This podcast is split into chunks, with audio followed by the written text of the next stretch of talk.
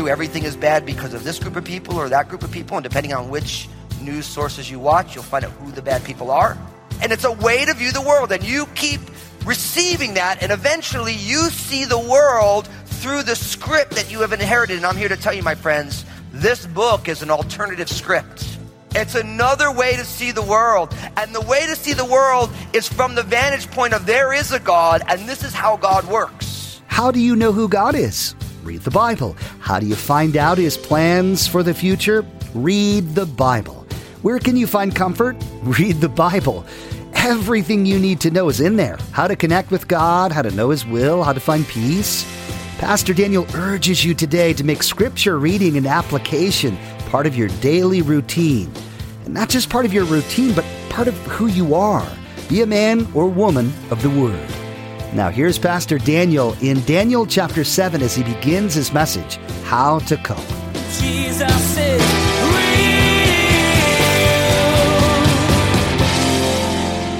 So, coping is something that all of us are perpetually trying to do. I mean, we're in this series that's called Friction, right? And the problem with friction, of course, is there's friction, right? It's like there's something that's happening and it's rubbing together and it's creating conflict and it creates tension. And I think all of us feel that. And so, coping is us and our ability to figure out how do we walk through life and succeed in the midst of difficulty, in this friction.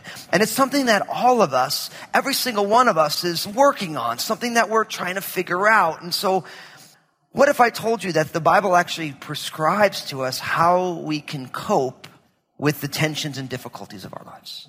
What if I told you that there is a way for each one of us to be able to not just survive the friction of life, but to thrive in the midst of that friction? What if I told you that God doesn't want us just to white knuckle life, but He has prescriptions and plans for each one of us that we might know that this is the way to cope with life in a way that we can blossom? Wouldn't that sound amazing? Wouldn't that be awesome? Okay.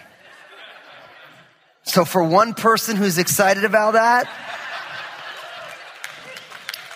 this sermon is just for you. And what I will say is all the rest of us are excited that you are excited because we all want to figure this out as well, right? And we want to figure out how do we live and make it through this thing. And so I've called this message How to Cope. And what's beautiful is we've seen all through the book of Daniel, the prophet Daniel, thriving in Babylon. We've seen him blessed. We've seen him growing. We've seen him being used by God. We see him being unashamed to be who he is, to walk out his faith in a pagan culture and seeing that culture validate this guy's walk, saying, This is a man of integrity. This is a man of an excellent spirit. But how did he do it? I'm going to show it to you. Open up in your Bibles to Daniel chapter 9. Daniel chapter 9. We're taking verses 1 to 23 today. So grab your Bibles, open them up, or open up your um, smart device, your decently intelligent device, your whatever. Type in Daniel chapter 9, verses 1 to 23. And literally, there's going to be four steps with how to cope with the friction of the world in which we live in. And I'll be honest with you, just putting this message together has really blessed me. It's really spoken to me personally. As just a follower of Jesus, as not only as a pastor, but just as a person in this world, I told my bride Lynn this morning, I said, I'm so excited to share this message because it's ministered to me so much as I prepared it for you. So, Daniel chapter 9, picking up in verse 1, it says this It says, In the first year of Darius, the son of Ahasuerus, of the lineage of the Medes, who was made king over the realm of the Chaldeans in the first year of his reign, I, Daniel, understood by the books the number of the years specified by the word of the Lord through Jeremiah the prophet, that he would accomplish 70 years in the desolation of Jerusalem. Then I set my face toward the Lord God to make request by prayer and supplications with fasting, sackcloth, and ashes. The first step in how to cope, my friends, is that the word should lead to prayer. The word leads to prayer. Notice what Daniel is doing here. He gives us the time stamp, right? He says, in the first year of Darius, the son of Ahasuerus of the lineage of the Mede, who was made king over the realm of the Chaldeans. Now, most scholars would place this at about 539 or 538 BC. So, in this first year, the Babylonian Empire is ended, and now the Medo Persian Empire is there. It says, In the first year of his reign, I, Daniel, verse 2, understood by the books the number of the years specified by the word of the Lord through Jeremiah the prophet that he would accomplish 70 years in the desolation of Jerusalem. So Daniel is reading the word. He's meditating on what's in the scriptures and specifically what has been written in the prophet Jeremiah. I want to read to you two different sections. First, Jeremiah chapter 25 verses 8 to 12 says this. Says, therefore, thus says the Lord of hosts, because you have not heard my words, behold, I will send and take all the families of the north, says the Lord, and Nebuchadnezzar, the king of Babylon, my servant, and will bring them against this land, against the inhabitants, and against these nations all around, and will utterly destroy them and make them an astonishment, a hissing, and perpetual desolations. Moreover, I will take from them the voice of myrrh, and the voice of gladness, the voice of the bridegroom, and the voice of the bride, the sound of the millstones, and the light of the lamp, and this whole land shall be a desolation and an astonishment, and these nations shall serve the king of Babylon seventy years. See, in this first passage, what we find is that because the children of Israel had rebelled against the Lord, because they did not follow God's word, God's plan was to bring Nebuchadnezzar down and to conquer Jerusalem.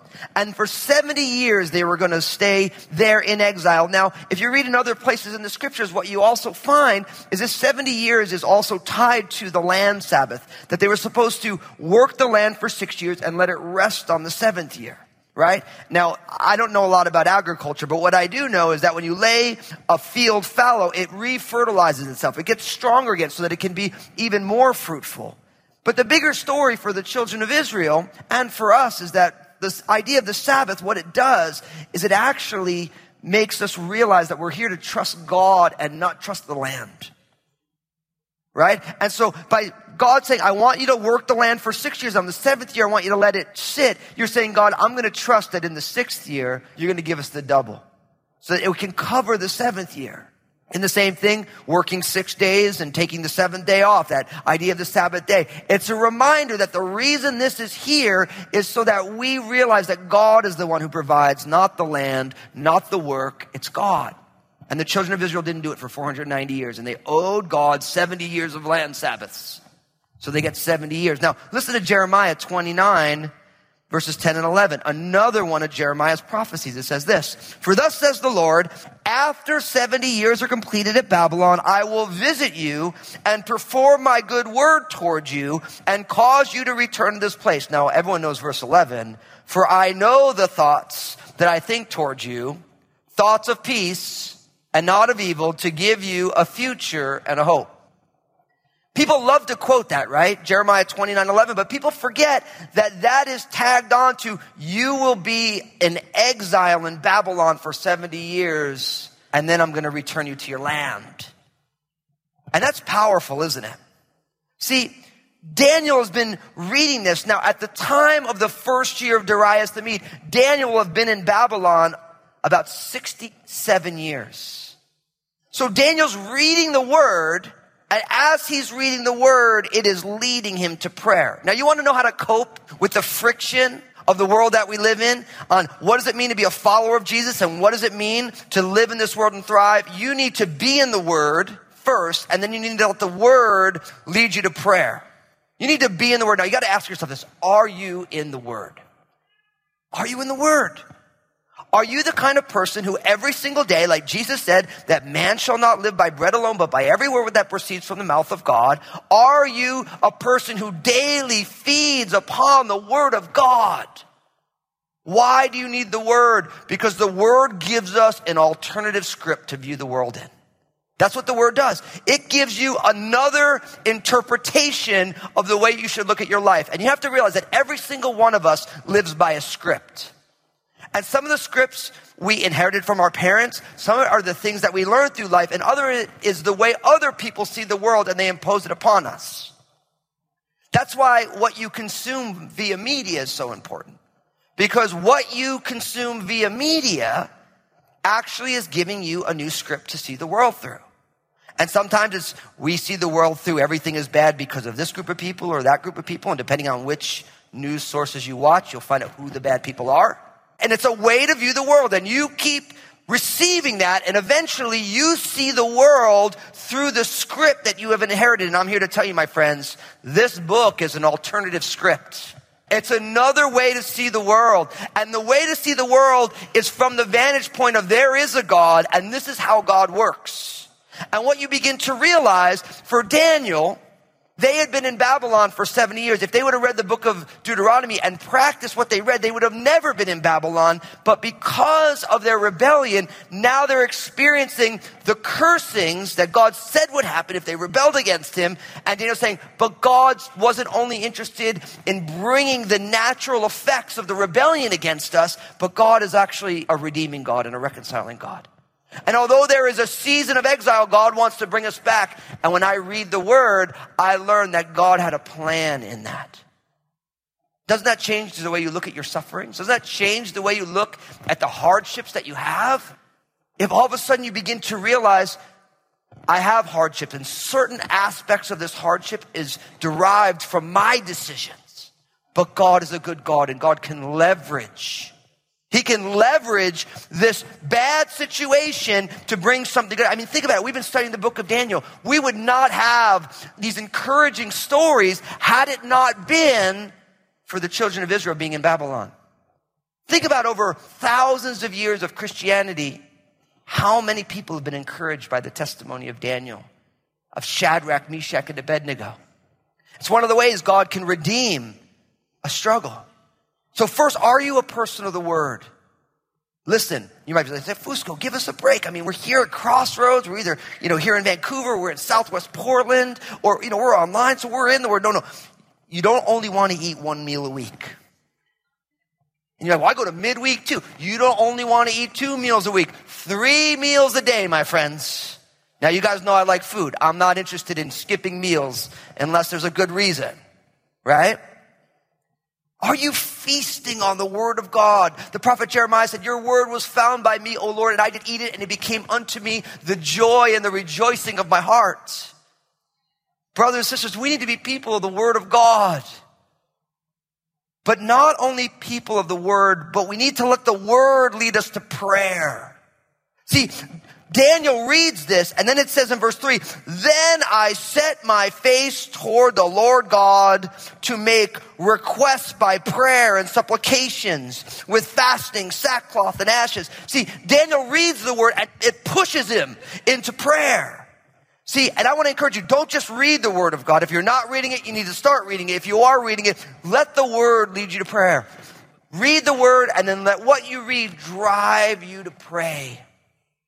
That's how God designed it. So you say, Lord, your word says this, and Lord, will you do this in my life? Lord, your word says this. Will you do this in my loved ones' lives? Will you fix a broken world?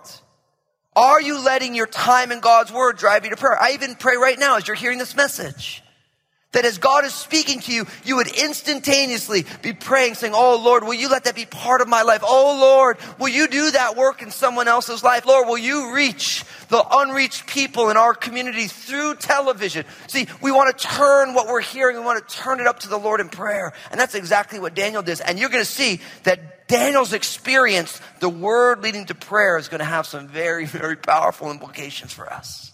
So we let the word lead to prayer. Now, notice he sets his face toward the Lord God to make requests by prayer and supplications, which are specific prayers, specific requests with fasting. So now Daniel's not eating so he can be set apart from the Lord. He's wearing sackcloth, which was uh, uncomfortable clothing, and ashes where you put dirt on your head. All of this, the fasting, sackcloth, and ashes, were evidence of mourning, grief, and repentance. That's what they were. They were outward signs of a posture of the heart that says, God, we need you. And so look at how he prays in verse 4. It says this. And I prayed to the Lord my God, and I made confession and said, O Lord, great and awesome God who keeps his covenant and mercy with those who love him and with those who keep his commandments. We have sinned and committed iniquity. We have done wickedly and we rebelled even by departing from your precepts and your judgments. Neither have we heeded your servants, the prophets, who spoke in your name to our kings and our princes, to our fathers and all the people of the land. O Lord, verse 7, righteousness belongs to you, but to us, shame of faith as it is this day to the men of Judah, to the inhabitants of Jerusalem and all Israel, those near and those far off, in all the countries to which you have driven them because of the unfaithfulness which they have committed against you. O Lord, to us belongs shame of face, to our kings, our princes, and our fathers, because we have sinned against you. To you the Lord our God belong mercy and forgiveness, though we have rebelled against him. We have not obeyed the voice of the Lord our God to walk in his laws, which he set before us by his servants, the prophets. Yes, all Israel has transgressed your law and departed so as not to obey your voice. Therefore, the curse and the oath written in the law of Moses, the servant of God, has been poured out on us because we have sinned against him. And he has confirmed his words which he spoke against us and against our judges who judge us by bringing upon us a great disaster. For under the whole heaven, such has never been done as what has been done to Jerusalem. As it is written in the law of Moses, all this disaster has come upon us. Yet we have made our prayer before the Lord our God that we might turn from our iniquities and understand your truth. Therefore, the Lord has kept the disaster in mind and brought it upon us. For the Lord our God is righteous in all the works which he does. Though we have not obeyed his voice. And now, O Lord our God, who brought your people out of the land of Egypt with a mighty hand and made yourself a name, as it is this day, we have sinned, we have done wickedly. My friends, you want a way to cope with the friction of this world? My friends, you have to always remember that confession is good for the soul. Confession is good for the soul. As I like to say, that confession is good for the soul. It's not always the best for our reputations, though.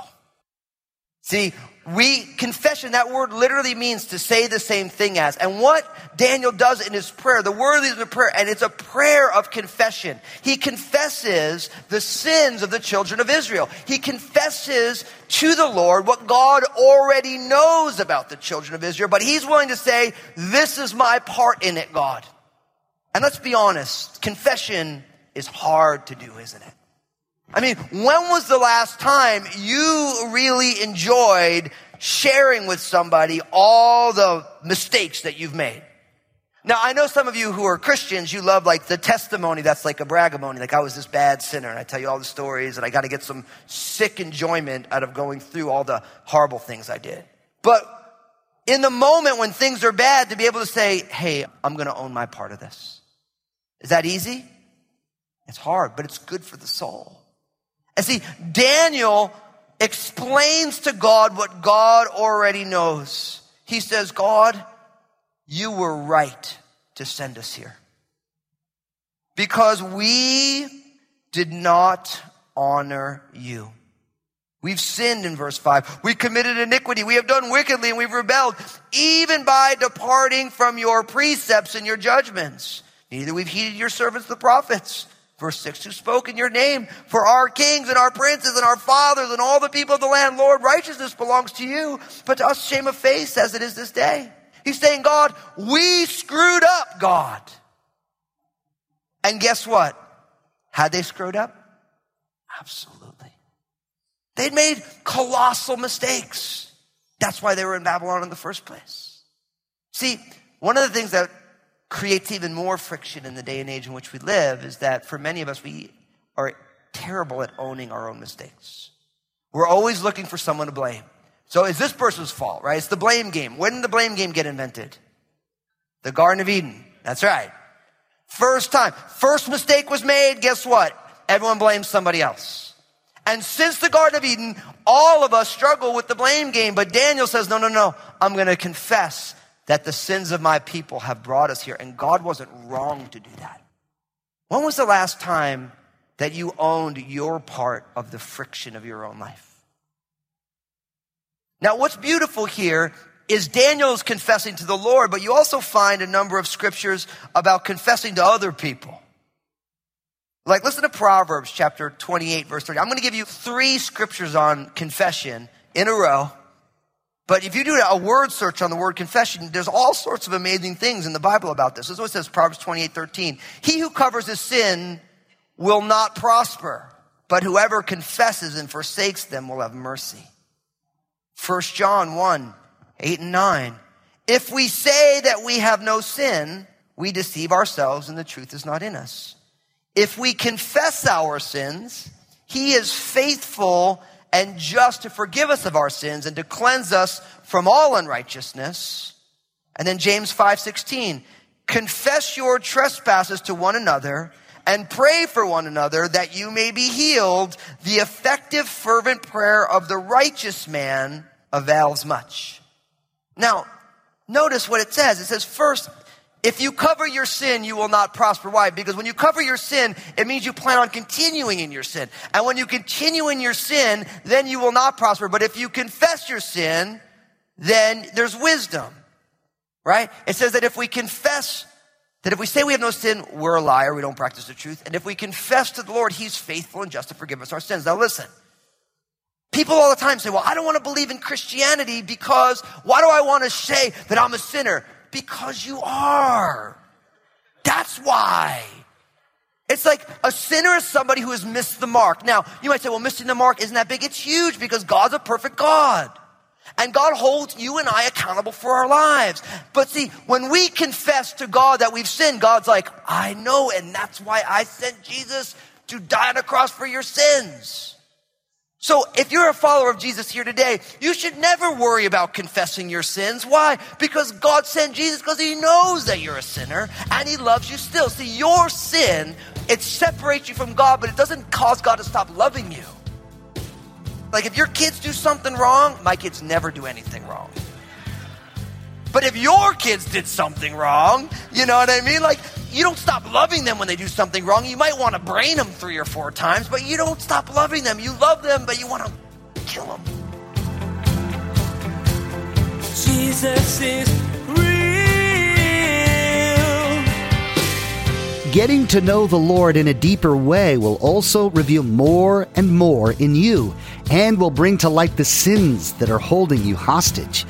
Pastor Daniel reminded you today of the blessing of reading the Word of God, as well as the grace that exists when you confess your sins. Confession and repentance are mentioned throughout the Bible. They're a decision you make and actions you take to remove those harmful habits from your life. All of that will bring you even closer to the Lord. Hey, everybody, Pastor Daniel here. I just want to say thank you for tuning in.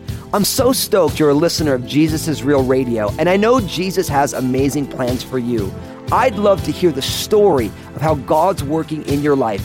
Give us a call here at Jesus is Real Radio at 360 256 4655 or email me at real at danielfusco.com. We're so glad we can be a part of your life through the ministry of Jesus is Real Radio. Would you like to be a part of what we're doing? We would like to ask that you prayerfully consider becoming a financial partner of this program. Your contribution, no matter the size, will be used to reach people with the gospel message. Find out more at JesusIsRealRadio.com. Just click on Give. Thank you for partnering with us. Tune in again as Pastor Daniel continues to talk about the blessing that comes from confession. Are you living in shame because of some sin? Or do you think that the pain of owning up to it will be worse than dealing with the guilt? It's simply not true.